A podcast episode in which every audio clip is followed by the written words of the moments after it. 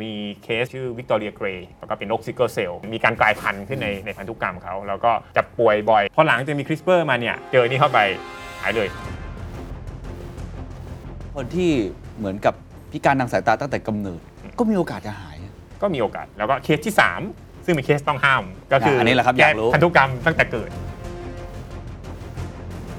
สิ่งมีชีวิตมันอยู่รอบตัวเราเนาะต้นไม้ใบหญ้าปศุสัตว์แมทเทียลรอบๆตัวเรา ถ้าเราสามารถที่จะปรับเปลี่ยนหรือแก้สิ่งมีชีวิตให้เป็นแบบที่เราต้องการได้แอปพลิเคชันมันมหาศาล จุดเปลี่ยนสำคัญอันหนึงก็คือ Human Genome Project คุยมาทั้งหมดเนี่ย อ่ะ คนฟังอยู่ นอกจากจะไปลงในกองทุนต่างๆ โอกาสทางธุรกิจตอนเนี้ยเขามองอะไรกันบ้างครับ คอมพิวเตอร์ AI ของพวกเนี้ยมัน disrupt โลกของ information การวิศวกรรมสิ่งมีชีวิตจะ disrupt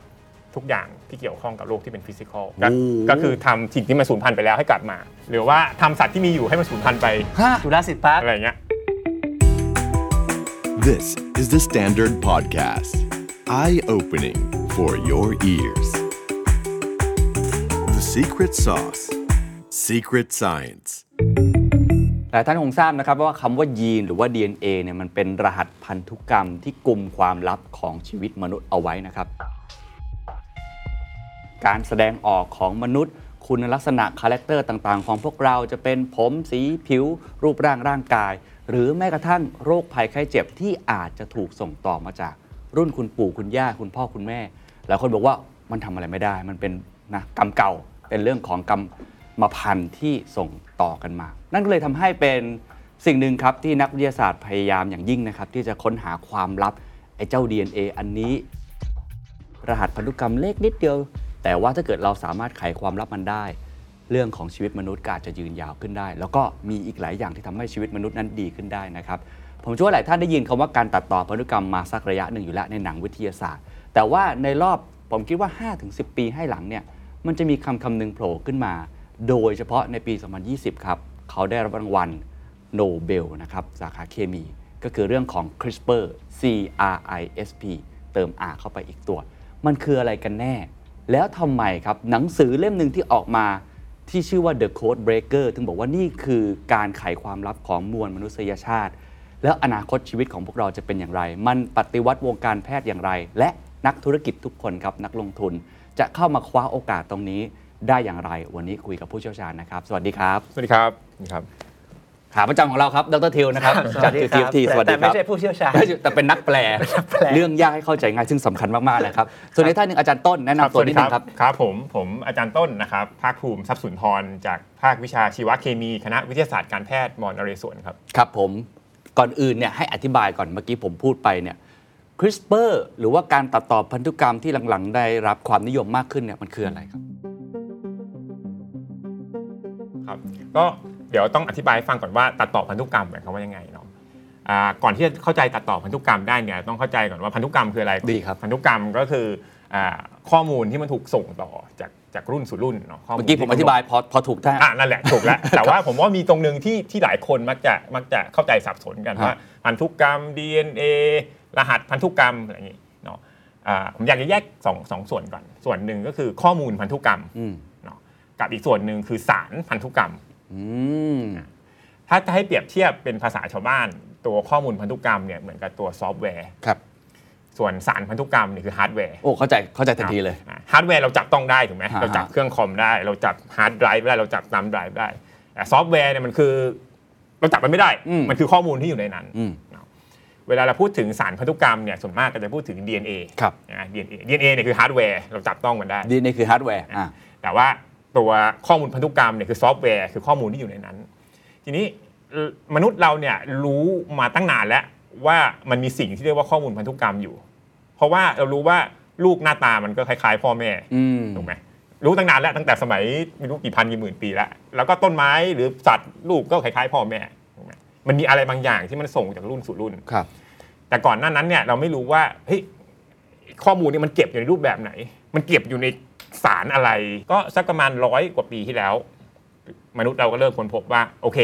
จริงๆเนี่ยไอตัวสารพันธุกรรมเนาะตัวฮาร์ดแวร์เนี่ยคือ DNA ครับ นะที่เรามักจะเห็นเป็นไอเกลียวเกียว เกลียวๆ รูปคลาสสิกเนี่ยไอตัวเนี้ยคือคือคือฮาร์ดแวร์ที่มันเก็บข้อมูลพันธุกรรมอยู่เนาะแล้วเราก็รู้ว่าในนั้นเนี่ยมันก็มีข้อมูลพันธุกรรม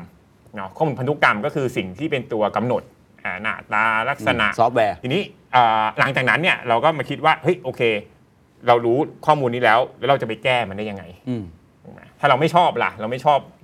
เราอยากให้ต้นไม้มันต้นสูงขึ้น โจทย์ อย โจทย์มัน ให้ มาจากอะไรก่อน ผมคิดว่านักวิทยาศาสตร์นี่ต้องการทำอะไร ถึงจะอยากจะไปแก้ไอ้ข้อมูลพันธุกรรม ก่อนอื่นเนี่ยเราต้องเข้าใจก่อนว่าเราศึกษาสิ่งมีชีวิตไปทำไมก่อน โอ้ ถูกไหมเราศึกษาสิ่งมีชีวิตไปทำไมก่อน ถ้าเราสามารถที่จะปรับเปลี่ยนหรือแก้สิ่งมีชีวิตให้เป็นแบบที่เราต้องการได้แอปพลิเคชันมันมหาศาล โอ้ ถูกไหม คุณจะแก้คนที่เป็นโรคไม่ให้เป็นโรค อืม คุณจะทำให้ผลผลิตพืชมันเยอะขึ้นทำให้หมาที่บ้านจากเดิมที่มัน 10 ปีมันตายให้มันสัก 30 ปีมันตาย โอ้ ถูกไหม เหมือนที่เขาพยายามทำแตงโมไม่มีเม็ดอะไรอย่างนี้ อ่ะ ง่ายๆ อะไร ง่าย เนาะเพราะฉะนั้นเนี่ยเราก็เลยพยายามคิดว่าโอเค มีทางอะไรบ้างที่จะไปปรับแก้ตัวพันธุกรรมโดยตรง ๆครับ ซึ่งเทคโนโลยีตรงเนี้ยจริงๆก็มีมาสักพักหนึ่งแล้วอ่าเริ่มต้นประมาณยุค 70 1970 ก็กี่ปีแล้ว 50 ปีที่แล้วเนอะเขาก็มีเทคนิคว่า โอเค เรารู้แล้วว่า DNA เป็นสารพันธุกรรม เราสามารถจะตัดย้าย DNA จากที่หนึ่งไปไว้อีกที่หนึ่งได้ อืม เนอะจุดเริ่มต้นของไบโอเทค GMO ต่างๆ ที่เราได้ยินมาเนี่ยมาจากยุค 70 ทั้ง คนั้รันบเลยหนึ่งในนั้นก็คือตะกี้ที่ที่เคนพูดถึงก็คือ CRISPR ครับ เนาะ CRISPR ก็เป็นเทคโนโลยีอีกตัวหนึ่งเนาะ อืม ในในอีกหลายเทคโนโลยี จริงๆ มีเทคโนโลยีเยอะ มีเยอะ คือไอ้กันไกรที่จะไปตัดหรืออีดิทเนี่ย มีหลายเทคโน ตั้ โล งห ยี ลายตัว มาก มีหลายตัว ๆ โอ้ ขอบคุณครับ เดี๋ยวเราจะกลับมาพูดถึงเรื่องวิธีการกระบวนการในการตัดต่อ หรือว่าอีดิทยีน ครับ แล้วก็เรื่องของ CRISPR แต่ว่าไฮโดรทิวในฐานะนักฟิสิกส์แล้วกัน ครับ อ่าความฝันแล้วกันความฝันของนักวิทยาศาสตร์ที่พยายามไอ้ค้นพบไอ้ตรงนี้มากขึ้นเรื่อยๆเนี่ยเขาต้องการอะไรกันแน่วุ้นปลายทางไปสักสิบยี่สิบปีข้างหน้าเนี่ยถ้าเกิดมันสำเร็จมากขึ้นเรื่อยๆ มันจะเปลี่ยนแปลงชีวิตของพวกเราไปยังไงครับ ครับ คือผมคิดว่าในเรื่องของเออความเข้าใจว่าชีวิตมันมันมันทำงานยังไง อันนี้ก็เป็นประเด็นที่ที่น่าสนใจนะครับ คือเราเข้าใจว่าคอมคอมพิวเตอร์เนี่ยมันทำงานยังไง อืม แต่ว่าในที่สุดแล้วอ่าร่างกายเรามันทำงานยังไงเนี่ยอันนี้ก็เป็นคำถามที่ผมคิดว่าเรายังไม่ได้เข้าใจร้อยเปอร์เซ็นต์ซึ่งถ้าเราเข้าใจตรงนี้ได้อะมันก็จะสามารถทำให้ร่างกายหรือสิ่งมีชีวิตเป็นอย่างที่เราต้องการได้ลดเรื่องของอัตไอการป่วยเรื่องของ IQ เรื่องของอะไรต่างๆ สามารถเพิ่มขึ้นได้ตามใจชอบครับ ซึ่งเอ่อเทคโนโลยีที่เกี่ยวข้องเนี่ยที่ผมคิดว่านักวิทยาศาสตร์สนใจเนี่ยหนึ่งคือเรื่องของ CRISPR ที่จะเอามา edit ทำโปรแกรมต่างๆ นั่นก็ส่วนหนึ่ง แต่ ครับ ว่าเรื่องของอ่า sequencing คือการเอาข้อมูล DNA ออกมาเนี่ยแล้วทำการวิวิเคราะห์ข้อมูลต่างๆ อันนี้ก็เป็นอีกศาสตร์หนึ่งเป็นเรื่องของ big data เรื่องของอะไรต่างๆ ที่จะต้องมาหา pattern ว่าเฮ้ยภาษาของธรรมชาติอะมันคืออะไรกันแน่ จริงๆ มันก็มีหลายหลายงานนะครับที่อย่างอย่างตอนนี้ก็คนชอบชอบพูดกันเรื่องของ language model chat GPT อ่าครับ อะไรแบบเนี้ ครั ย บ ที่เขาสามารถใช้ AI ตัวใหญ่ ๆ มาก ๆ ในการเรียนรู้ภาษาของมนุษย์ โดยที่เราไม่ต้องไปสอนเขาว่าเฮ้ยภาษาอังกฤษมันมีเวิร์บแบบนี้นะ เราแค่ส่งข้อมูลไปให้เยอะ ๆ แล้วเขาก็เรียนรู้ของมันเองทีนี้มันก็มีศาสตร์ว่าเฮ้ยเราจะเอา AI มาผสมเรียนรู้ชีวิตได้ไหมนะครับ เอาเราเอาข้อมูล DNA ที่ซีเควนซ์เข้ามาเนี่ยดูเพิ่มขึ้นเท่านี้ นะพิมพ์เข้าไปถาม ChatGPT อาจจะเป็นเวอร์ชั่นถัดๆไป อ่า ผมอยากจะมี IQ เพิ่มขึ้นเท่านี้ ผมจะต้องไปเปลี่ยน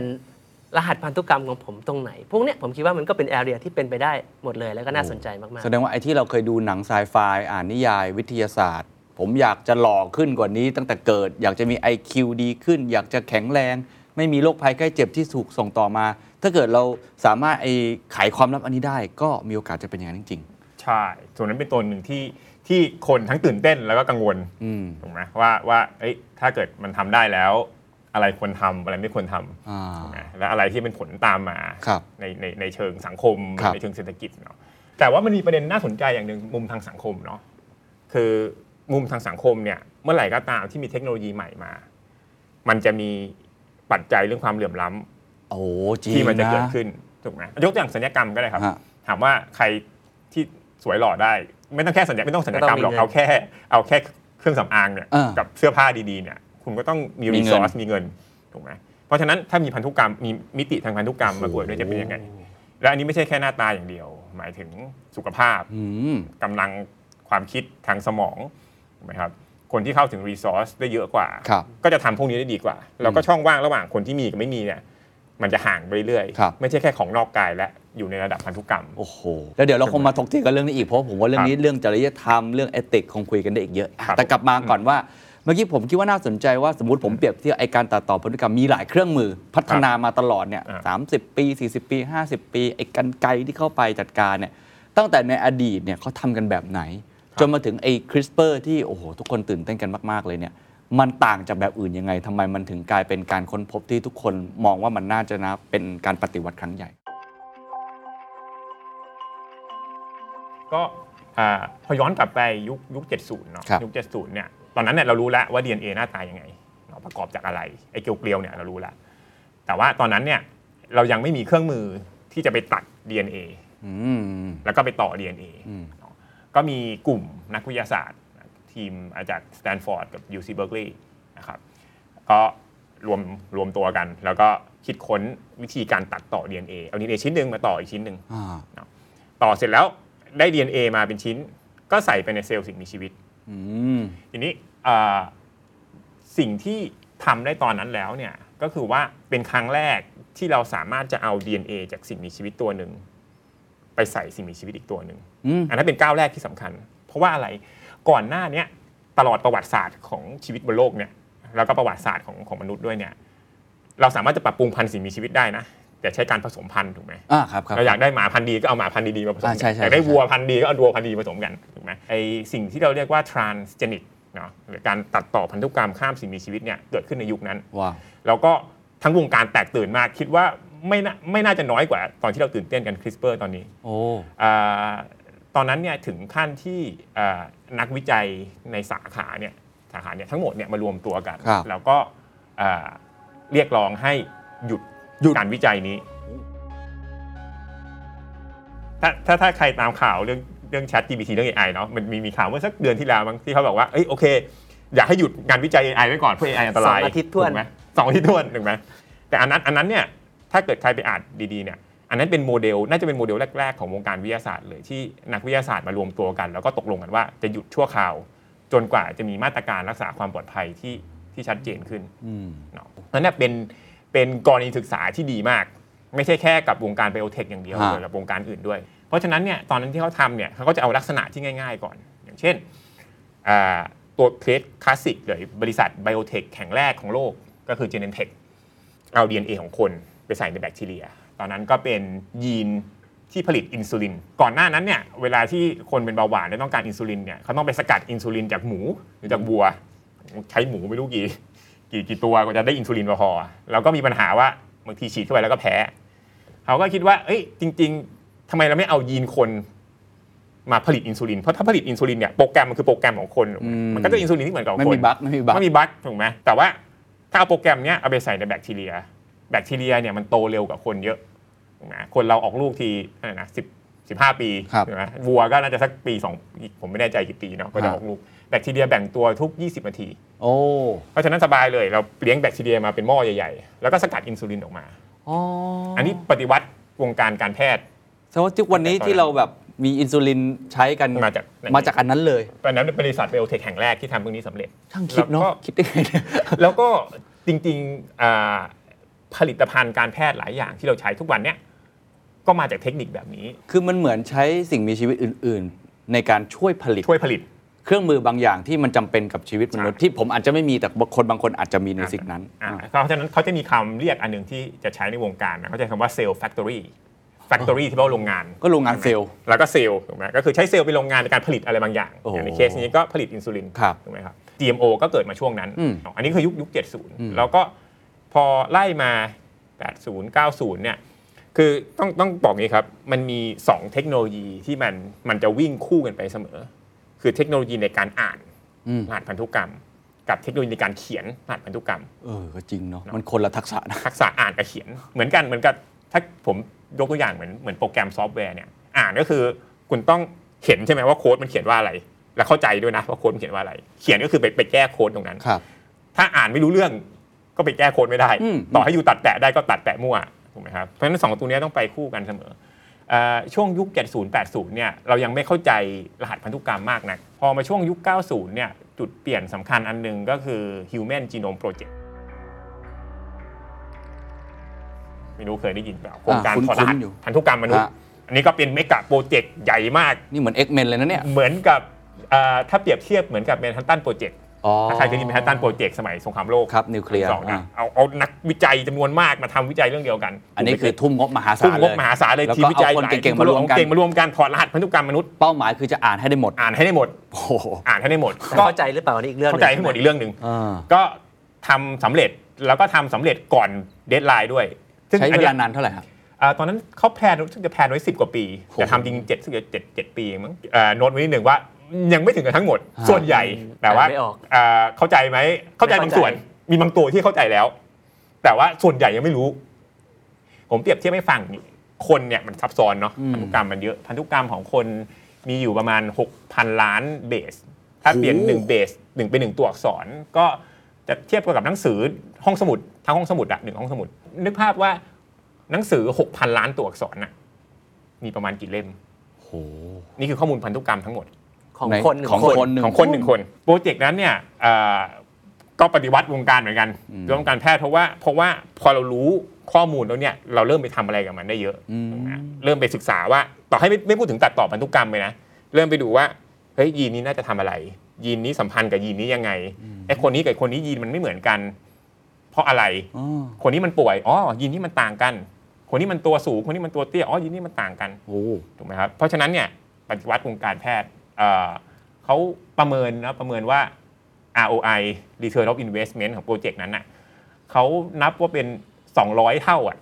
หมายความว่า 1 ดอลลาร์ที่ลงไปเนี่ย อ่า คืนมาประมาณ 200 ดอลลาร์ เพราะมันเอาไปต่อยอดได้ มันไปเยอะ ต่อมาก ยอดได้เยอะมากปฏิวัติวงการแพทย์ปฏิวัติทุกอย่าง ครับ แล้วไอ้ตัวฐานเทคโนโลยีที่ที่ได้มาตอนนั้นเนี่ยมันก็ถูกเอาไปแอพพลายกับสิ่งมีชีวิตอื่น อืม ถูกไหมเอาไปแอพพลายกับพืชกับสัตว์กับอะไรก็ตาม เพราะว่าต้องโน้ตไปนิดหนึ่งสิ่งมีชีวิตเนี่ยมีความน่าสนใจอย่างหนึ่งก็คือว่าตัวซอฟต์แวร์มันกับตัวฮาร์ดแวร์มันอะคล้ายกันมาก ครับ หมายถึงว่าซอฟต์แวร์ของซอฟต์แวร์กับฮาร์ดแวร์ของแบคทีเรีย กับซอฟต์แวร์กับฮาร์ดแวร์ของยีสต์ของหมาของแมวของคนเนี่ยคล้ายกันมาก มันถึงก็เป็นเกลียวๆอะไรคล้ายๆกัน เป็นเกลียวๆเหมือนกัน หมายถึงว่า และ ตัวละ ตัวรหัส ข้อมูลน ตัวข้อมูลก็คล้าย ๆ ๆกัน อ๋อ เพราะฉะนั้น implication ของมันคืออะไร ผลที่ตามมาก็คือว่า เมื่อไหร่ก็ตามที่มีการพัฒนาเทคโนโลยีในในในมุมหนึ่งเนี่ย มันก็จะกระโดดข้ามไปมุมอื่นได้ถูกไหมเราไปทำถอนรหัสพันธุกรรมมนุษย์ ฮะ ไอคนที่อยู่ทำเกษตรฝังพืชก็บอก อ้าว นี่ไง อ่า หลักการเดียวกันเอาไปแอพพลายใช้ โอ้ มีคนทำในแบคทีเรียไอคนฟังกบมนุษย์ก็บอก เออเออคล้ายๆกัน เอามาใช้ได้ คือยิงปืนนัดเดียวได้นกเพียบเลย อืม คือในประเด็นนี้ผมว่ามันมีมุมหนึ่งที่ค่อนข้างน่าสนใจ คือถ้าเราเรารู้ว่าอย่างสมมติหมูกับคนเนี่ยรหัสพันธุกรรมมันไม่ได้ต่างกันมากนัก ข้อมูลไม่ได้ต่างกันมากนัก แต่ว่าถ้าเราดูว่าสิ่งที่ความฉลาดของคนกับความฉลาดของหมูอะมันคนละเรื่องกันเลย ครับ ใช่ไหมครับ civilization ของคนเนี่ยมันคนละเรื่องกับหมูเลย อืม ทีนี้สมมติว่าเราอันนี้ผมก็เพ้อไปนะ สมมติว่าเราใช้เทคโนโลยีอะไรไม่รู้แหละทำให้คนเนี่ยฉลาดขึ้นไปอีกนิดหนึ่งอะ อืม เราจริงๆแล้วเราอาจจะนึกไม่ออกเลยนะ ว่าไอ้ไอ้คนที่มันฉลาดขึ้นไปอีกนิดนึงเนี่ยมันอาจจะคนปัจจุบันมันอาจจะเหมือนหมูหมู ครับ ในอนาคตเลยก็ได้นะเราไม่รู้เลยว่าแบบในอนาคต civilization มันจะ ตรงเนี้ยประ เกิด เด็น ขึ้นมาอย่า ป ง ระ ไร เด็น บ้า นี้ ง น่าสนใจเพราะว่า อาจจะเคยอาจจะหลายคนอาจจะเคยอ่านมาพันธุกรรมของคนกับชิมแปนซี อ่าครับ ต่างกันไม่ถึงหนึ่งเปอร์เซ็นต์ อ่าใช่ใช่ใช่ใช่ ต่างกันจิ๋วเดียวเอง แต่ว่าแบบชิมแปนซีก็ยังอยู่ในป่า ยังหนอะไรอยู่ถูกไหมแต่เรานี่ก็ไปจะไป คือ ดาวอังคาร ความ แล้ว แตกต่างเพียงเล็กน้ เล็กน้อย มันสร้างผลกระทบมหาศาลได้เลย ถ้าในเชิงพวก แค่ใน พัน เชิง ธุกรรม เพราะฉะนั้นมันมีมีบางตำแหน่งในพันธุกรรมที่มันมีอิทธิพลาก มีนัยยะสำคัญมาก มันมันเล็กน้อยแต่มหาศาลมากอ่าหลังจากนั้นพัฒนามาหลังจากฮิว อ่ะ ฮิวแมนจีโนมโปรเจกต์แล้วยังไงต่อครับ อ่ะพอหลังจากที่แม่จีโนมโปรเจกต์เสร็จปั๊บเนี่ยจริงๆ ช่วงนั้นเนี่ยเดี๋ยวขอย้อนกลับไปประวัติส่วนตัวนิดนึง แล้วกัน ฮะ คือตอน เชิญครับ ผมไปเรียนช่วงประมาณสักปี 2000 ครับ 2003 2004 เนาะเรียนตรีตอนอยู่อยู่อเมริกา ก็คิดแม่จีโนมโปรเจกต์เพิ่งจบ อืม คนตื่นเต้นกันมาก โอ้เราเราแก้ปัญหานี้ได้แล้วเราถอดรหัสพันธุกรรมมนุษย์ได้แล้ว แต่ว่าในวงการเนี่ยเขาก็รู้กันว่าหนึ่งยังไม่รู้ความหมายสองเนี่ยคีย์สำคัญจริงๆเนี่ยไม่ใช่จำนวนยีน ไม่ใช่จำนวนเบส แต่คือความสัมพันธ์ระหว่างชิ้นพวกนี้ เพราะฉะนั้นเนี่ยตอนช่วงนั้นเนี่ยงานอีกสายหนึ่งที่จะมาเนี่ยก็คือว่าเฮ้ยเรามาดูซิว่าความสัมพันธ์ระหว่างยีนเป็นยังไง แล้วเขาก็พยายามจะสร้างโมเดล โมเดลทางทางคณิตศาสตร์บางอย่างขึ้นมาเนี่ยเพื่อจะอธิบายว่าเฮ้ยถ้ายีนนี้มันแสดงออกมากขึ้นเท่านึงจะเกิดอะไรขึ้นตามมา โอ้โห ถ้ายีนนี้ไม่ไปกดยีนนี้แล้วจะเกิดอะไรขึ้นตาม ก็ มา คือเอาสมการทางคณิตศาสตร์เข้ามา เข้ม อธิบาย อธิบาย เพราะฉะนั้นเนี่ยช่วงช่วงตั้งแต่หลังยุค 90 มาเนี่ยถึงถึงปี 2000 ต้นๆเนี่ยมันจะมีอีกศาสตร์อีกสายหนึ่งขึ้นมาเขาเรียกว่า systems system biology เนาะชีววิทยาระบบ ก็คือพยายามจะศึกษาเนี่ยแหละว่าโอเคไอ้ตั้งตั้งแต่จีโนมเนี่ยจนกระทั่งขึ้นมาถึงไอ้ลักษณะหน้าตาพฤติกรรมสิ่งมีชีวิตเนี่ยมันเชื่อมโยงกันยังไง เราก็พยายามจะเอาสมการคณิตศาสตร์เอาซิมูเลชันเนี่ยไปจับตรงนี้ ครับ เพื่อจะอธิบายตรงนี้ได้เนาะเพราะฉะนั้นเนี่ยในฝั่งอ่านกับฝั่งซิมูเลชันเนี่ยช่วยให้เรารู้เป้า อืม ได้ดีขึ้นว่าอ๋อตรงนี้สำคัญต้องแก้ตรงนี้ อันนี้ยังไม่สำคัญเท่าไหร่ อ่า สองอันนี้ถ้าแก้แล้วจะเกิดอะไรขึ้นตามมาเนาะอันนี้ไปฝั่งหนึ่งอีกฝั่งหนึ่งก็คือเทคโนโลยีการแก้การเขียน ครับ เนาะการแก้การเขียนเนี่ย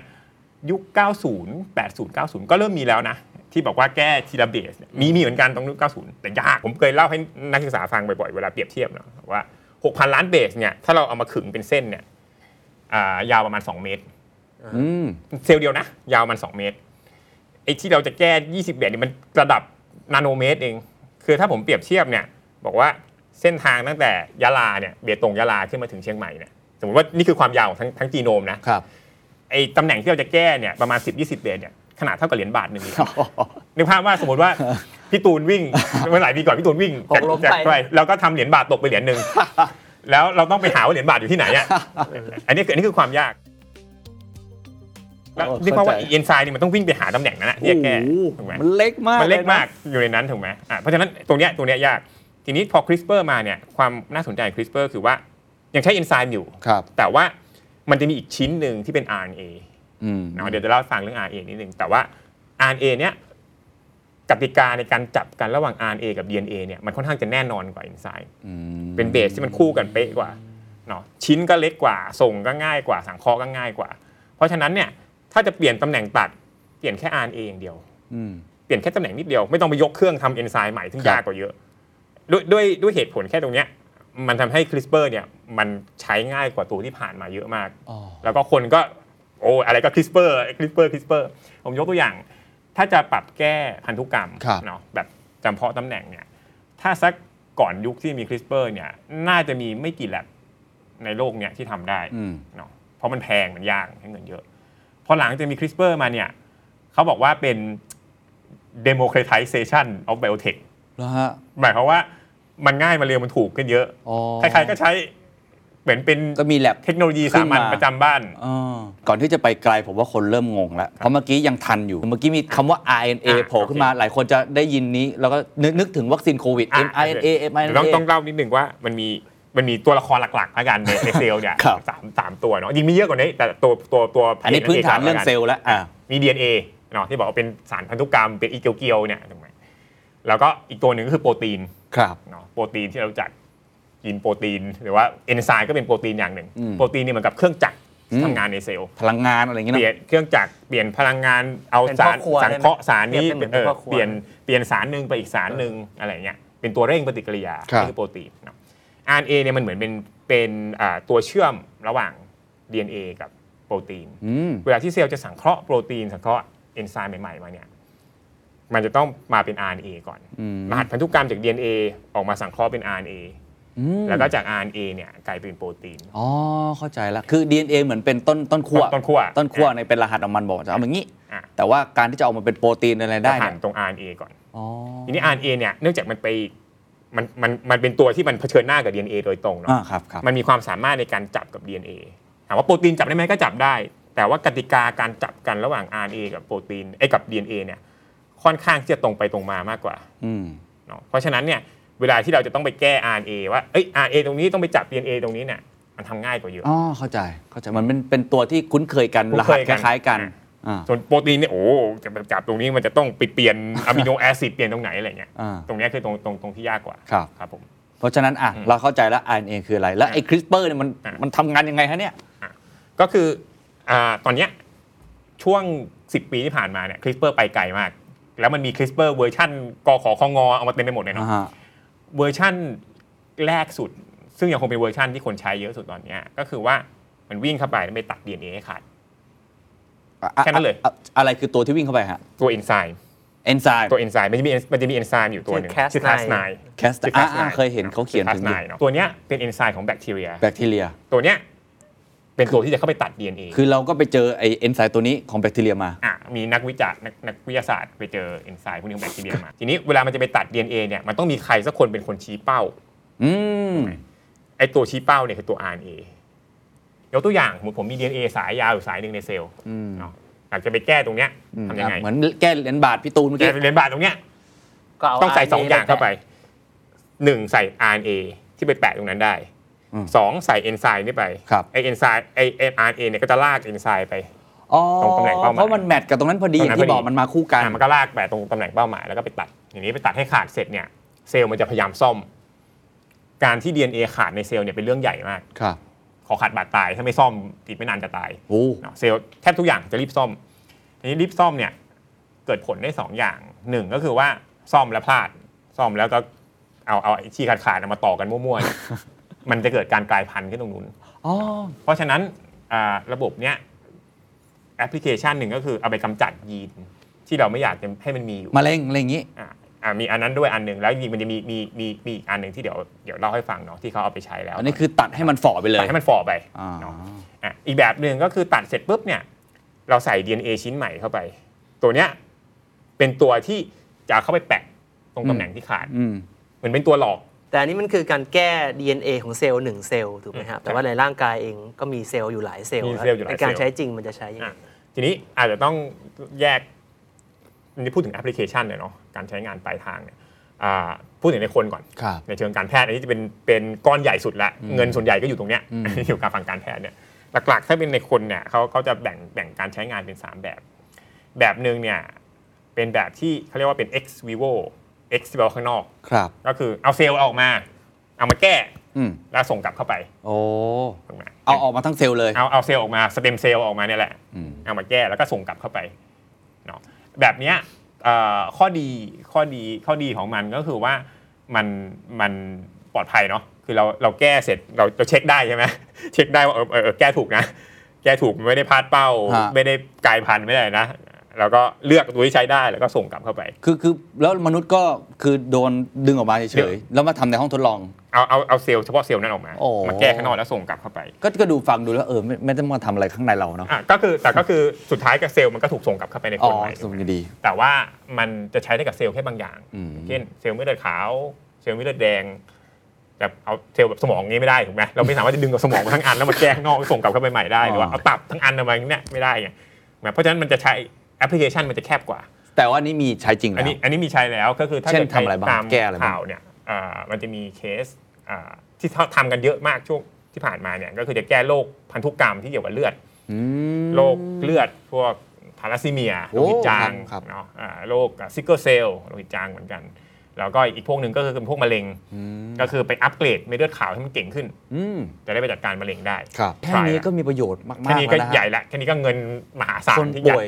เยอะมาก เข้าไปละ ด้วยเนาะ แต่ว่าเอ่อโรคอย่างอื่น อย่างเช่นอ่ะโรคอ้วนโรคหัวใจสมองเสื่อมอันเนี้ยอันเนี้ยน่าจะยังไกลอยู่ ครับ เพราะเรายังไม่รู้ว่าว่ามันเป็นยีนไหนบ้าง อืมอืม ถูกไหมเขาเลยทำพวกนี้ก่อน แล้วก็ตรงเนี้ยก็ก็เริ่มมีมีอ่าอะไรมีผลการทดลองที่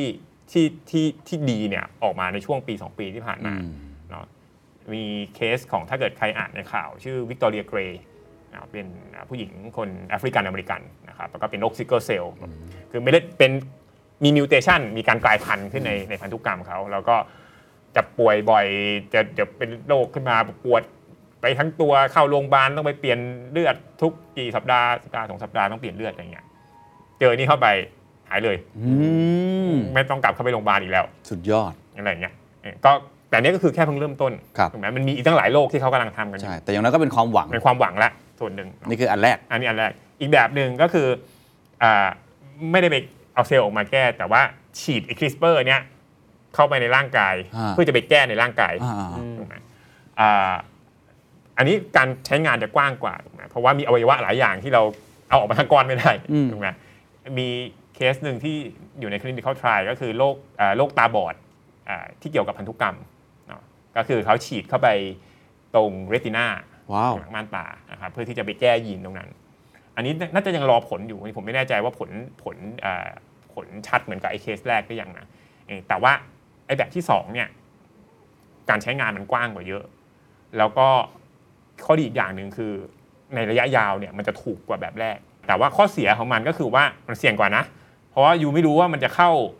ไปครบทุกเซลล์ไหม อืม แล้วเข้าไปแล้วมันเกิดมันกลายพันธุ์ขึ้นมา อ่า ก็เข้าไปแล้วนะ เพราะมัน แก้ ไม่ได้เฉพาะเจาะจง มันไม่ได้มันไม่ได้เอา มัน ออก ไป แก้ ทั่ว ข้นอก ล่างหรือมันอาจจะไปตรงไหนก็ได้เราไม่รู้ มันก็มีเทคนิคที่ทำให้มันเจาะจงได้ แต่ว่ามันก็ต้องมีกระบวนการที่ซับซ้อนกว่า โอ้โหเอ้ยแต่เมื่อกี้ฟังแล้วน่าสนใจ เพราะว่าคนที่เหมือนกับพิการทางสายตาตั้งแต่กำเนิด ก็มีโอกาสจะหายอะ ก็มีโอกาส โอ้ ก็มีโอกาส สุดยอด แล้วก็มีทำอีกตั้งหลายอันทำในตับทำอะไรอย่างเงี้ย ครับ อันนี้มีเป็นอีกเคสหนึ่งแล้วก็เคสที่ 3 ซึ่งเป็นเคสต้องห้าม ก็คืออน นี้แหละครับอยากรู้ แพันธุกรรมตั้งแต่เกิด อื ถูกไหม ม เอาไข่กับสเปิร์มมาผสมกันแก้มันตรงนี้เลย ว้าว จะได้ไม่ต้องเป็นโรคตั้งแต่เกิด คือตอนตอนเนี้ยต้องบอกว่าถ้าเกิดใครทำเรื่องของการอ่าเขาเรียกว่าเด็กหลอดแก้วเนี่ยก็มีอยู่แล้ว แต่ว่าไม่ได้แก้ ไม่ได้แก้พันธุกรรม แค่ดูเฉยๆว่าโครโมโซมเป็นยังไง อ่าป็นยังไง แล้วก็เลือก ก็เลือก ตัวที่แข็งแรง ตัวที่ ที่ แข็งแรงที่สุ สุด ด แต่อันนี้อีกแบบเลย อันนี้คือแก้โดยตรง เป็นเคสตกลงกันแล้วในวงการเอ้ยไม่เอาไม่ทำเรื่องนี้ เพราะมันเสี่ยงต่อจริยธรรมนู่นนี่นั่น อ่า ปี 2018 ถ้าใครตามข่าวมีนักวิจัยจากจีน แอบท อุ้ย อืม ำแอบทำแล้วก็ติดคุกไป 2-3 ปีแต่ตอนนี้ออกมาแล้ว โอ้ ก็ของอันนั้นเขาไปแก้พันธุกรรมเด็กแฝดมีเด็กแฝดซึ่งตอนนี้ไม่รู้ว่าอยู่ที่ไหนแล้วนะ โอ้โห แต่ว่าเขาบอกว่ายังยังยังมีชีวิตอยู่เนาะแก้พันธุกรรมเด็กแฝดแล้วเขาไปแก้ยีนตัวหนึ่งซึ่งเกี่ยวข้องกับการติดเชื้อ HIV อืม คือปกติเวลา HIV มัน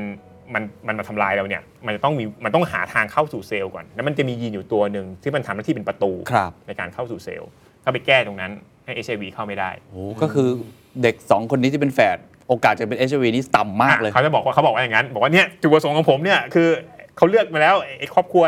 ตระกูลพวกเนี้ยเป็นคนที่แบบมีพ่อหรือแม่เนี่ยติด HIV อยู่ เพราะฉะนั้นเนี่ยเขาทำแบบเนี้ยเพื่อจะแบบ ปกป้อง ให้ เด็ก ปกป้องเด็กอะไรอย่างเงี้ยก็ก็โดนด่าแบบชิบหายไว้ปวกอะไรอย่างเงี้ยเพราะว่าก็คือจริงๆมันมีเทคนิคอย่างอื่น อืม ที่สามารถจะทำได้ มีการให้ยาการเอ่อคัดเลือกเซลล์อะไรเงี้ยที่ไม่ต้องแก้พันธุกรรม แล้วก็อันนี้ก็ไม่ได้ขออนุญาตไม่ได้อะไร อืม อะไรเงี้ยก็ก็ติดคุกไป นี่คือ 3 เคส สามเคส ที่เรามองเห็นแอปพลิเคชัน ทีนี้ ครับ มาถึงยุคปัจจุบันเลย ครับ ตอนนี้โจทย์ใหญ่คืออะไรความท้าทายความยาก หรือว่าเรากำลังเดินทางไปสู่จุดไหนกันอยู่ครับ ครับ ก็เอาความท้าทายก่อนเนาะผมผมอยากจะมองเทคโนโลยีไม่ว่าติดเทคโนโลยีอะไรก็ตามนะ มันจะมีไฮเฟสอยู่ถูกไหมเฟสที่แบบว่าเอ้ยทุกอย่างเป็นไปได้ มันจะเริ่มจากเฮ้ยเป็นไปไม่ได้หรอกแล้วก็ทุกอย่างเป็นไปได้ อ่า แล้วก็จะถึงช่วงแบบ ความจริง ช่วงความจริงว่าแบบว่าเฮ้ยจริงๆมันยากนะ อะไรอย่างเงี้ยแล้วก็ค่อยกลับมาใหม่ อ่า ตอนนี้ยผมว่ามันกำลังอยู่ในช่วงไฮเฟส อ๋อ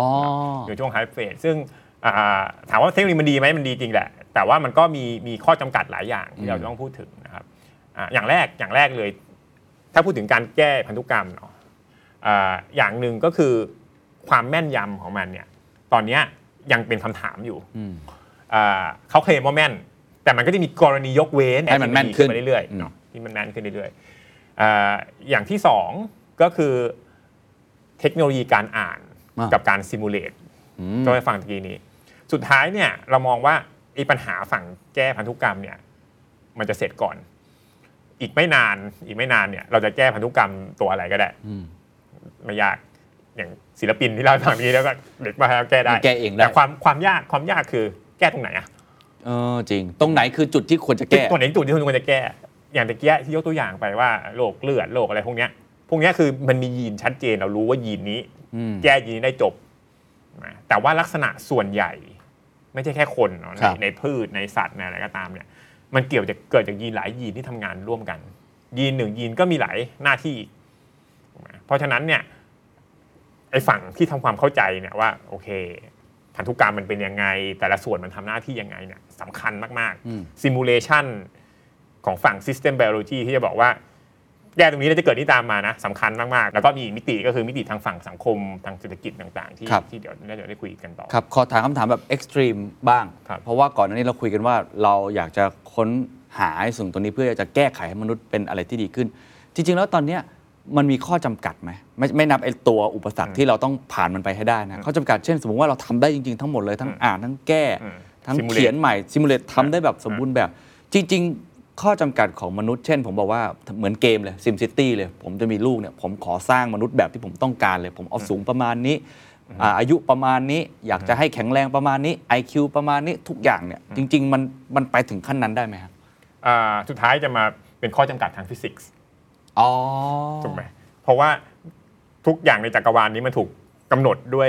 ข้อจำกัดทางฟิสิกส์อย่างเช่น สมมติว่าผมอยากจะให้เซลล์ผมเนี่ยมันโตแบบ 1 วินาทีมันโตจาก 1 กรัมไป 1 ตันอย่างเงี้ย อืม มันไม่สามารถที่จะดึงดูดมวล เข้ามาได้เร็วขนาดนั้น อืม ถูกไหมครับ แล้วก็ปัจจัยอย่างอื่น อย่างเช่นว่าการแพร่ระหว่างการการที่เซลล์มันจะต้องคุยกันถูกไหมอินโฟเมชันที่ต้องส่งระหว่างกัน จะถูกจำกัดด้วยปัจจัยทางฟิสิกส์ คือในเชิงชีววิทยาเนี่ยมันมันกำหนดออกมาได้ แต่ว่ามันจะมีปัจจัยอื่น ๆ ฟิสิกส์เอ่ยสิ่งแวดล้อมเอ่ยที่อาจจะไม่ได้ทำให้สิ่งนั้นมันเกิดขึ้นได้อย่างรวดเร็ว สุดท้ายชีวะก็จะถูกกำหนดด้วยด้วยฟิสิกส์อยู่ดีเพราะว่ามันอยู่ภายใต้จักรวาลเดียวกัน โอ้โห ลึกมากครับ ซึ่งจริง ๆ เราสามารถเอาฟิสิกส์มาช่วยให้เราจินตนาการเพิ่มเข้าไปได้อีกนะครับ ครับ คือตัวอย่างเช่นอีลอนมัสบอกว่าจะส่งคนจากโลกไปดาวอังคาร ครับ นะต้องขึ้นยานอวกาศอะไรไป ถ้าเรามีเทคโนโลยีตัวนี้เสร็จเรียบร้อยเนี่ย ผมอาจจะไม่ต้องส่งคนไปดาวอังคารก็ได้นะครับ ก็ถอดรหัส DNA ออกมาใช่ไหมครับ ยิงเลเซอร์ไปแทน อ๋อ พอไปถึงดาวอังคารปุ๊บข้อมูลคนก็ไปอยู่บนดาวอังคารละ ยิงเลเซอร์รหัสเนี่ยเหรอฮะ ยิงรหัสเข้าไปใช่ไหมฮะ แล้วก็ไปสร้างสิ่งมีชีวิตใหม่ตรงนู้นแทนนะโดยใช้เทคโนโลยีอะไรก็ไม่รู้แหละ อ่า ไม่รู้แหละ ก็มันก็เป็นไปได้ในการในการ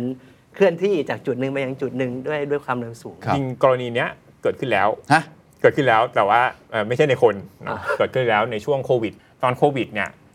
สิ่งที่น่าสนใจที่เกิดขึ้นก็คือว่าทีมวิจัยจากจีน เจอแล้วมีโรคระบาดเขาก็ไปอ่านเนี่ยแหละใช้ sequencing อ่านรหัสพันธุกรรม รู้ข้อมูลของของไวรัสโควิดละอัปโหลดข้อมูลขึ้นบนคลาวด์ อื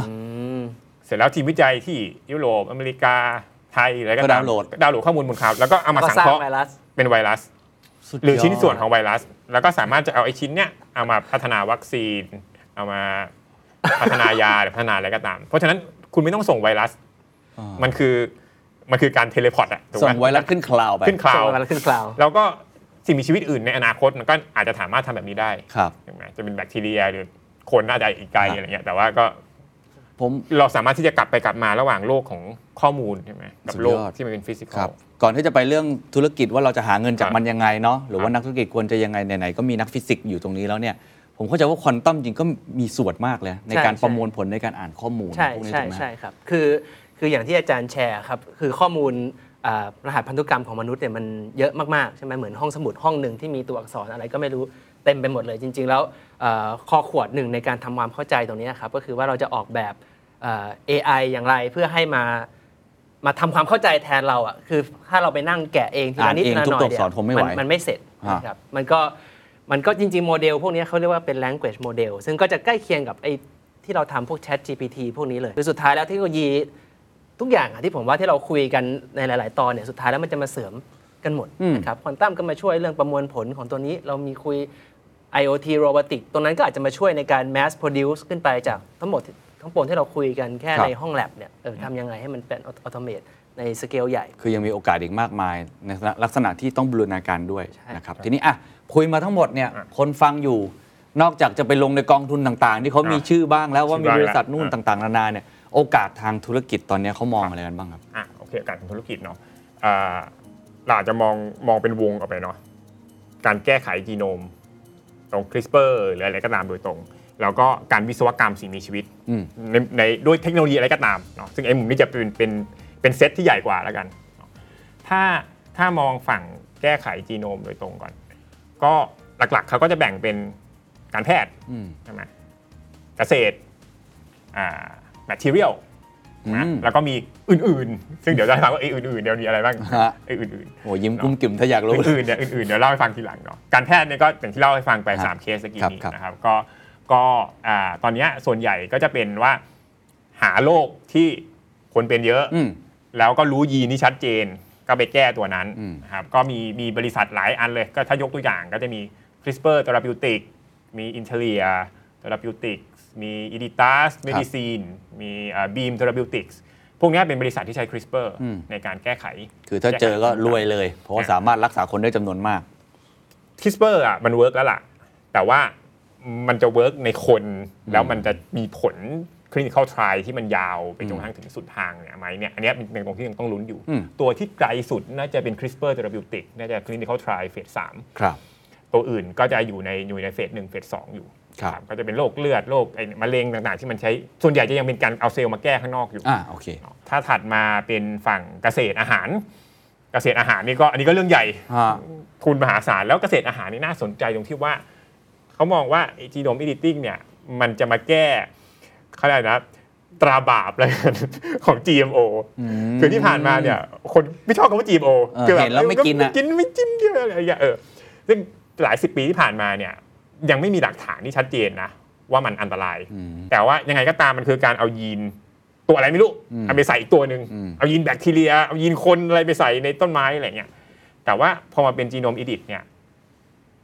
เราสามารถที่จะข้ามขั้นตอนพวกนี้ได้ อืม ไม่ต้องเอาของแปลกปลอมมา อืม ก็คือไปแก้ตรงนั้นโดยตรง อืม เพราะฉะนั้นเนี่ยในบางประเทศอย่างเช่นอเมริกาอ่าเขาจะไม่นับว่าเป็น GMO อืม คือคำว่า GMO เนี่ยด้วยด้วย definition ของมันแล้วเนี่ยโดยโดยภาษาคนทั่วไปเนาะ genetic modify organism เมื่อไหร่ก็ตามที่ปรับแก้สิ่งมีชีวิตแต่ยมันต้องนับหมดใช่ไหม อืม GMO แต่ว่านิยามเดิมเนี่ยซึ่งมันมาจากยุคที่เราบอกเราตัดแปะนิยามเพราะฉะนั้นนิยามทางกฎหมายเนี่ยมันคือตัดแปะ ครับ ในบางประเทศเนาะ เพราะฉะนั้นเนี่ยถ้าคุณไม่ได้ตัดแปะ คุณแค่ไปคุณไปแก้ตรงนั้นโดยตรงนี่ถูกปะก็ไม่นับ อืม ของอเมริกามีเคสอ่าเห็ดกระดุมเมื่อสักสามสี่ปีที่แล้วมั้งคือไปแก้พันธุกรรมในเห็ดกระดุม ครับ ลบเบสออกไปสองตัวมีภาพว่าเบสมีลูกหยิบพันล้านตัว อืม ลบออกไปแค่สองตัว แล้วเห็ดเนี่ยมันมันขาวอยู่ได้นานกว่าเดิม อื คือมันจะมียีนตัวหนึ่งที่ผลิตเอนไซม์ที่ทำให้เห็ดไอสีขาวๆเนี่ยทิ้งไว้นานๆแล้วมันเป็นสีน้ำตาล ครับ ลบตัวนั้นมันก็ขาวนานขึ้น ก็เก็บได้นานขึ้น เก็บได้นานขึ้น แล้วเขาก็ผ่านกระบวนการทางศาลเนี่ยแหละ แล้วก็ศาลก็บอกว่าไม่ใช่ GMO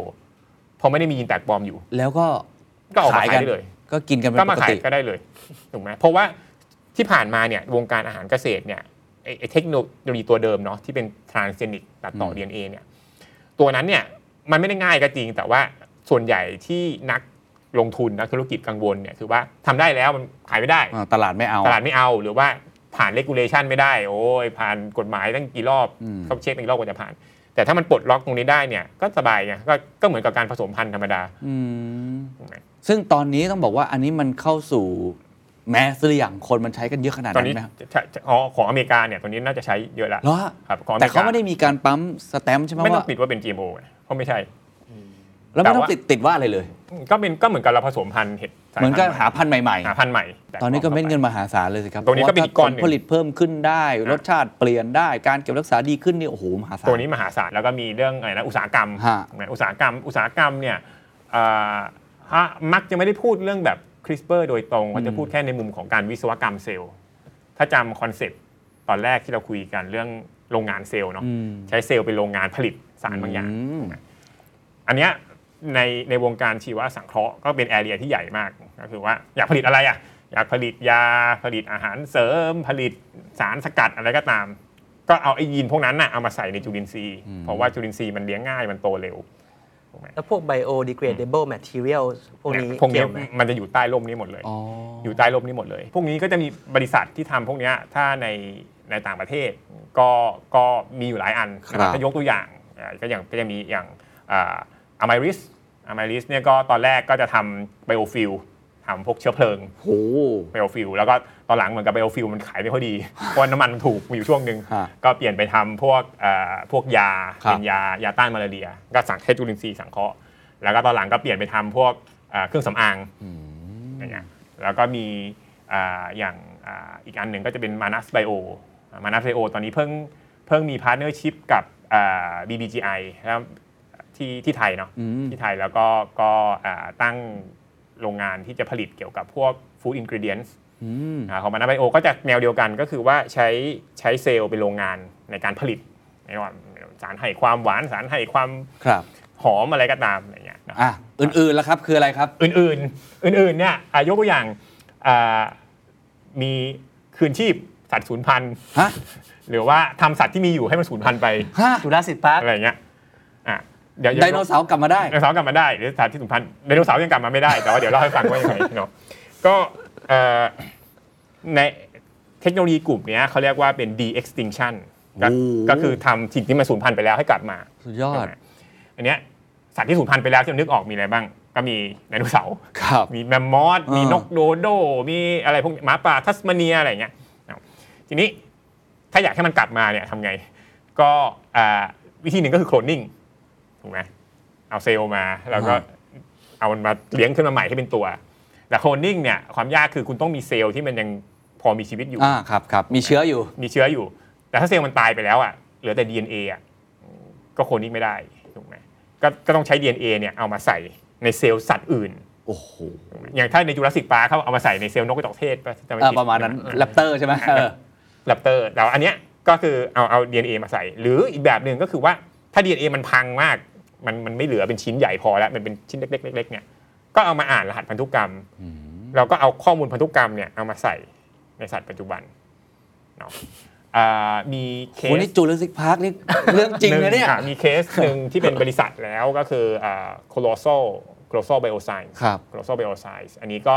จะทำเรื่องคืนชีพอ่าแมมมอส อืม ช้างแมมมอสแล้วก็มีนกโดโด้มั้งถ้าจำไม่ผิด เขาบอกว่าจะเอาตัวเนี้ยเอาไปเป็นอ่าเอาไปไว้ในพวกอุทยานแห่งชาติ ครับ เพื่อจะไปลดปัญหาโลกร้อน หึ ตอนแรกอ่านก็แบบโลกร้อนยังไงวะคือไอ้นี่เคสนี้ก็น่าสนใจคือแต่ก่อนเนี่ยไอสัตว์พวกเนี้ยมันอยู่แถวทุนราเนาะแถวแบบเหนือเหนือๆใกล้ๆขั้วโลก แล้วไอ้ช้างพวกเนี้ยมันก็เดินไปเดินมาใช่ไหมมันก็ทำให้ไม่มีต้นไม้ใหญ่ มันจะมีต้นหญ้าขึ้นมาแทนเป็นทุ่งหญ้า แล้วไอ้ไอ้ทุ่งหญ้าพวกเนี้ยมันจะเก็บหิมะได้ดี เก็บความร้อนได้ดี อ่า เพราะฉะนั้นพวกคาร์บอนไดออกไซด์ที่อยู่ใต้ดินเนี่ยมันจะมันจะถูกเก็บ ช่วยเก็ เก็บบ เก็บเก็บเอาไว้ โอ้โห แต่ทีนี้พอมนุษย์เรายุคโบราณเนี่ยแหละเราไปล่าจนมันสูญพันธุ์ ฮะ ไอ้ช้างแมมมอสไม่อยู่เนี่ยไอ้ต้นหญ้ามันหายกลายเป็นป่าแทน แล้วปรากฏป่าพวกเนี้ยมันเก็บคาร์บอนได้ไม่ดีเท่า โอ้โห นี่คิดไปอี คาร์ ก บอ ขั้ น น ออกมาเออเขาก็เลยบอกว่าเนี่ยเขาจะเอาแมมมอสกลับมา อุตสาห์เกี่ยวกับโลก เรา เรา ก็ ได้ จะ อีก เอาไปเดิน ช่วยโลกร้อน ข้างบนนู้น โยนไป แล้วก็ เรื่ จะ อย ได้ช่วยเดินเออ โอ้ เราไปฟังทอล์กก็แบบเออมันก็กาวดีอะไรเงี้ยแล้ว กาวจริง มันก็กาวดีอะไร ผม เงี้ย ขอกาวต่อได้ไหม เออ ถ้าเกิดว่าไอ้แมมมอสทำได้ อ่า แล้วมนุษย์ที่ตายไปแล้วล่ะ เช่นไมเคิล อ่า แจ็ k สัน อ่ะฮะ เราสามารถปลุกเขาขึ้นมาได้ไหม เช่น เราเอารหัสพันธุกรรมเขา อ่า แล้วก็ไปใส่ในเซลล์เด็กหรืออะไร เดี๋ยว อย่าเด็กงนี้ อะไรเงี้ย ทำได้ไหม จริงๆน่าจะได้ มูลบล็อกออกมาเลย มูลบล็อกออกมาเลย อ่ะแต่ว่าอันนี้อันนี้อันนี้ต้องโน้ตนิดหนึ่งก็คือ คือ เราต้องแยกสองส่วนเนาะส่วนหนึ่งคือตัวพันธุกรรม อ่า อีกส่วนหนึ่งคือสิ่งแวดล้อม อ๋อ สมมติคุณโคลนไมเคิลแจ็คสันขึ้นมาได้เนี่ย มันอาจจะไม่ได้เก่งเท่าไมเคิลแจ็คสันเพราะมันไม่ได้ผ่านสิ่งแวดล้อม อ๋อ ที่ถูก ก็คือถ้า เคี่ยวเข็นมา ถ้ามาเลี้ยงที่บางนาก็อาจ บา จะ ง ไม่ นา ได้ ก็อาจจะไม่ได้เออก็อาจจะไม่ได้ไมเคิลแจ็คสันอะไรอย่างเงี้ย แต่ว่าแต่ว่าก็คืออย่างที่บอกอะคือตอนหลังๆเนี่ยเราก็เริ่มรู้ว่ามีข้อมูลอย่างบางอย่างที่มันไม่ได้มาจากสิ่งแวดล้อม แล้วก็ไม่ได้เก็บอยู่ใน DNA โดยตรง อ่ะ เนาะเป็นข้อมูลที่อ่าเขาอาจจะเรียกว่า epigenetics บางทีเนาะคือมันอยู่บน DNA นั่นแหละ แต่ว่ามันเป็นหมู่เคมีบางอย่างที่มันไปเติมบนนั้น เพราะฉะนั้นเนี่ยอ่ะถ้าพูดแบบชาวบ้านก็คือว่ามีอีกหลายมิติที่เรายังไม่รู้เกี่ยวกับสิ่งมีชีวิต ครับ แล้วก็อ่าอีกอีกฝั่งหนึ่งก็คือทำสิ่งมีชีวิตที่มีอยู่ ให้มันสูญพันธุ์ไป เออทำทำไม ก็ เช่น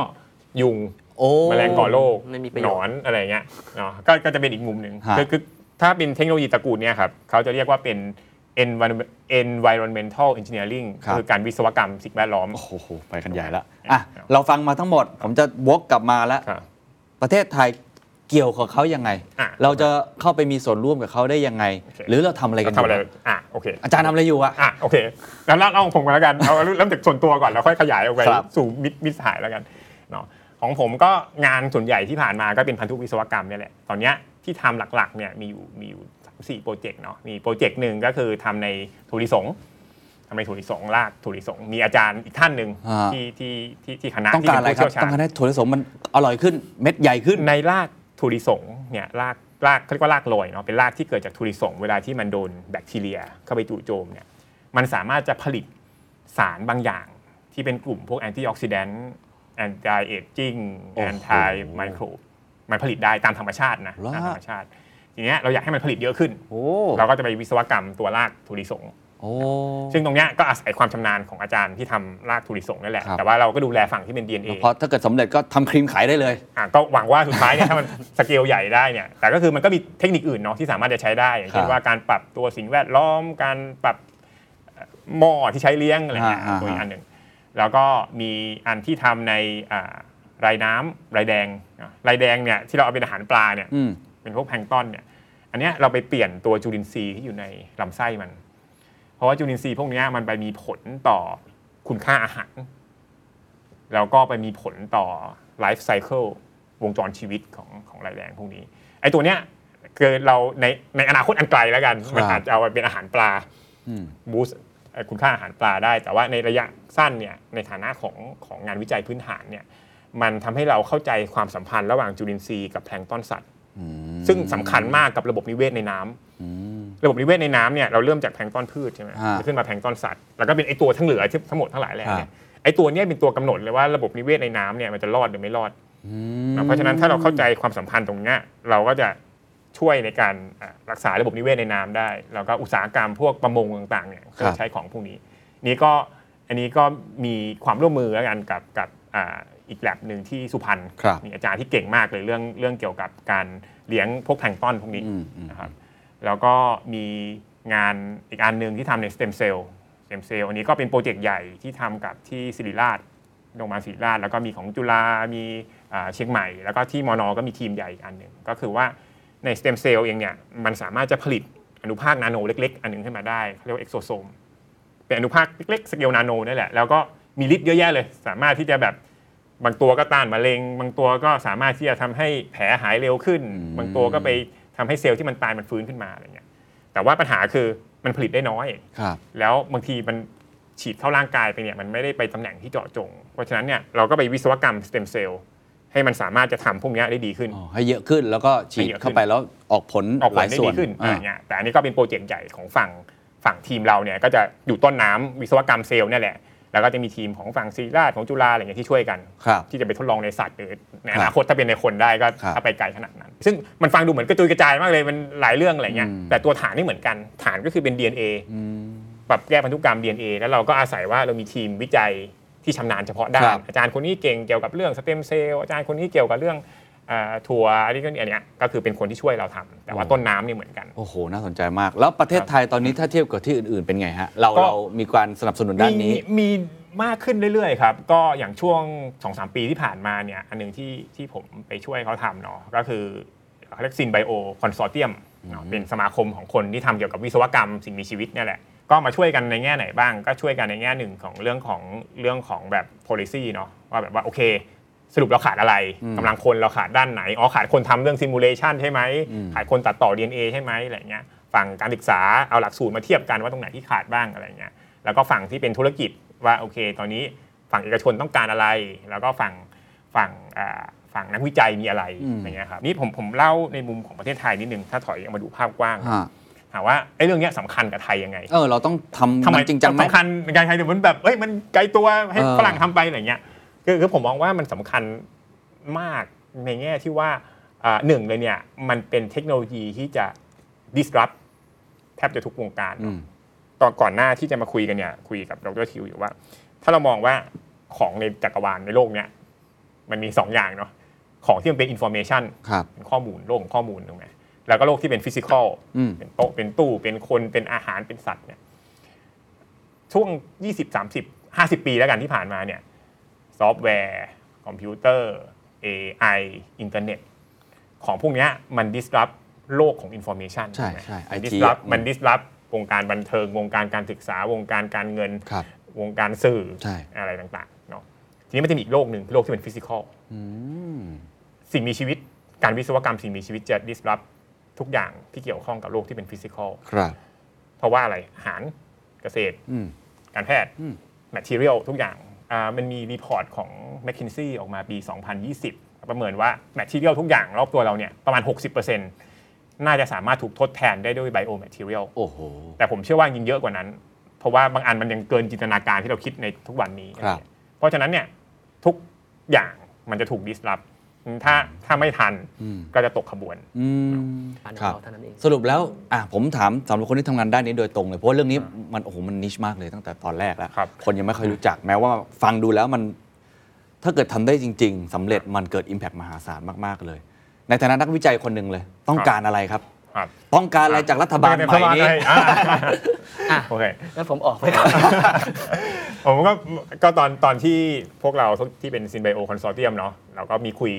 คุยกันเรื่องพวกนี้แหละ ครับ เราพยายามที่จะ define ว่าอะไรที่มันสำคัญมากน้อยอะไรอะไรไปอะไรเงี้ยโอเคเอ่อเดี๋ยวผมต้องต้องไล่ไล่อย่างนี้ก่อนว่าเอ่อการสนับสนุนของของฝั่งภาครัฐเนาะมันมาในหลายรูปแบบนะครับฟันดิ้งเนี่ยเงินเนี่ยอันเนี้ยอยู่แล้วล่ะมีเงินเยอะดีกว่ามีเงินน้อยแน่ ๆถ้าเกิดปัจจัยอื่นเท่ากันนะแต่ว่ามันมีมิติอื่นที่ที่อาจ จะแก้ได้หรือปรับปรุงให้ดีขึ้นได้นะโดยที่ยังไม่ต้องใช้เงินมหาศาลขนาดนั้นเนาะอ่ะหนึ่งเลยก็คือเรื่องของ regulation ต่างๆ ระบบการทำงาน ครั ต่า บ งๆเนาะผมยกตัวอย่างให้ว่าทุกวันเนี้ยเวลาที่ผมสั่งสารเคมี สั่งอะไรมาทำงานแลบเนี่ยที่ไทยเนี่ย พงกว่าต่างประเทศประมาณสองสามเท่า โอ้ เออ โดนภาษีเหรอฮะ โดนภาษีด้วยระบบศุลกากรระบบอะไรต่างๆเนี่ยมันทำให้โดนมาร์กอัพไปเรื่อยๆ แล้วก็อาจจะเป็นเรื่องของแบบการการจัดการทั้งหลายแหละเนี่ยแหละไม่ว่าจะเรื่องของเอ่อภาษีด้วยเรื่องของแบบการนำเข้าอะไรต่างๆเนี่ยคือเราเข้าใจว่าส่วนหนึ่งเนี่ยมันเป็นเรื่องของของความปลอดภัยทางชีวภาพต่างๆเนาะ ครับ เออแต่เรื่องพวกเนี้ยมันน่าจะมีวิธีทำให้มันมันมันมันเร็วขึ้นและมันถูกลงได้ ครับครับ เนาะฝั่งที่เป็นอ่า biosafety biosecurity เรื่องของ awareness ต่างๆเนี่ยอันนี้ก็เป็นอีกมิติหนึ่งที่ที่น่าสนใจ เพราะว่า คุยกับเอกชนหลายรายเนี่ยเขาจะบอกว่าเอ้ยไม่กล้าลงทุนด้านนี้เพราะว่ากลัวขายไม่ออก อืม เพราะว่าอ้าวเดี๋ยวเกิดกฎหมายเปลี่ยนกฎหมายบอกว่าขายไม่ได้แล้วทำไงอ่ะ อื ผม มว่าเจ๊งสิ อืม อะไรเงี้ยหรือผู้บริโภคไม่รับเป็นยังไงอะไรเงี้ยเนาะเพราะฉะนั้นเนี่ยตัวกฎหมายข้อบังคับต่างๆ ของฝั่งฝั่งไบโอเซฟตี้ต่างๆเนี่ยน่าจะต้องเคลียร์ขึ้น อืม เนอะ สุดท้ายแล้วกันนะครับ โอ้โห วันนี้คุยกันสนุกมากแล้วผมว่าเปิดเปิดโลกผมมาก แล้วก็ ครับ เชื่อว่าเปิดโลกใครหลายคนมาก ๆ เลยสำหรับคนที่ฟังอยู่ ไม่ว่าจะเป็นน้องๆที่สนใจด้านนี้ นักศึกษา ปริญญาตรี โทเอก หรือว่านักธุรกิจ คนทำงานผู้กำหนดนโยบาย ควรจะมุมมีมุมมองต่อเรื่องเนี่ยพวก CRISPR พวกพันธุวิศวกรรมอย่างเงี้ยอย่างไงบ้างครับอ่ะให้ดรทิวก่อนแล้วเดี๋ยวให้อ่าทางต้นพระภูมิติดท้ายครับ ครับก็ต้องบอกตัวเองก่อนว่าเราจะเป็นผู้นำในบางเรื่อง เช่นเรื่องนี้ก็ได้นะครับ ซึ่งพอเราบอกตัวเองว่าเราจะเป็นผู้นำแล้วเนี่ยเราก็ต้องยอมรับสิ่งที่ตามมาอีกอย่างหนึ่งก็คือว่า มันแปลว่าตอนเนี้ยมันจะยังไม่มี use case อะไรนะนะครับส่วนใหญ่แล้วเนี่ยผมเห็นหลายๆเอ่อหลาย ๆ ครั้งที่มีการพูดคุยกันแล้วมักจะตั้งคำถามขึ้นมาว่าเฮ้ยมันมีการใช้งานหรือยังมันใช้งานได้จริงหรือยังนะครับซึ่งเมื่อคุณถามอย่างนั้นแล้วมันคือผู้ตามไปเรียบร้อยแล้วนะครับในเรื่องแบบนี้เนี่ยเราควรจะเอ่อเป็นผู้นำ นะครับแล้วก็อย่างเพิ่งถามว่ามีใครทำอะไรไปแล้วบ้าง ทีนี้เนี่ยแน่นอนว่าในคอนเท็กซ์ของเทคโนโลยีที่มันล้ำๆแบบนี้เนี่ยเราไปทำลงทุนแข่งกับอเมริกา ญี่ปุ่นจีนอะไรพวกเนี้ยมันมันก็สู้กันยากเพราะว่ามันคนละสเกลนะครับแต่ว่าผมอยากให้มองว่าในเรื่องของ Deep Tech เนี่ยจริง ๆ เรา ไม่จำเป็นว่าจะต้องมองว่ามันจะต้องหลุดมาจากเบสิ c ไซ n ์จนกระทั่งเป็นสินค้าขายได้ แล้วถึงจะได้เงินนะครับจริง ๆ แล้วเนี่ยการแค่คุณพัฒนาเทคเทคโนโลยีเนี่ยให้มันมีคอมโพเนนต์บางอย่างที่ดีขึ้นเนี่ยมันก็มันก็จะมีตลาดที่พร้อมที่จะรับซื้อไปแล้วนะครับอาจจะเป็นบริษัท R&D ที่ใหญ่กว่าเราที่เขาซื้อเรื่องของทรัพย์สินทางปัญญาบางอย่างของเราไปนะครับจริงอย่างในอย่างในแอเรียที่ผมทำงานในเรื่องของควอนตัมคอมพิวติ้งเนี่ยบางครั้งเราคุยกับ อ่า VC หรือว่านักลงทุนต่างชาตินะครับบางครั้งเขาไม่ถามนะครับว่าเรามีลูกค้ามากน้อยแค่ไหน เพราะเขารู้ว่าเรื่องของเทคโนโลยีมันยังอยู่ในขั้นต้นอยู่ แต่เขาจะถามว่าเฮ้ย คุณสามารถพัฒนาเทคโนโลยีตัวเนี้ยไปอีกขั้นหนึ่งได้หรือเปล่านะครับเพราะว่าถ้าคุณพัฒนาไปได้เนี่ยมันก็มีตลาดบริษัทใหญ่ๆ Google IBM ต่างๆ ที่เขาจะพร้อมไปรับซื้อตรงนั้นอยู่แล้วนะครับเพราะฉะนั้นผมอยากให้มองว่า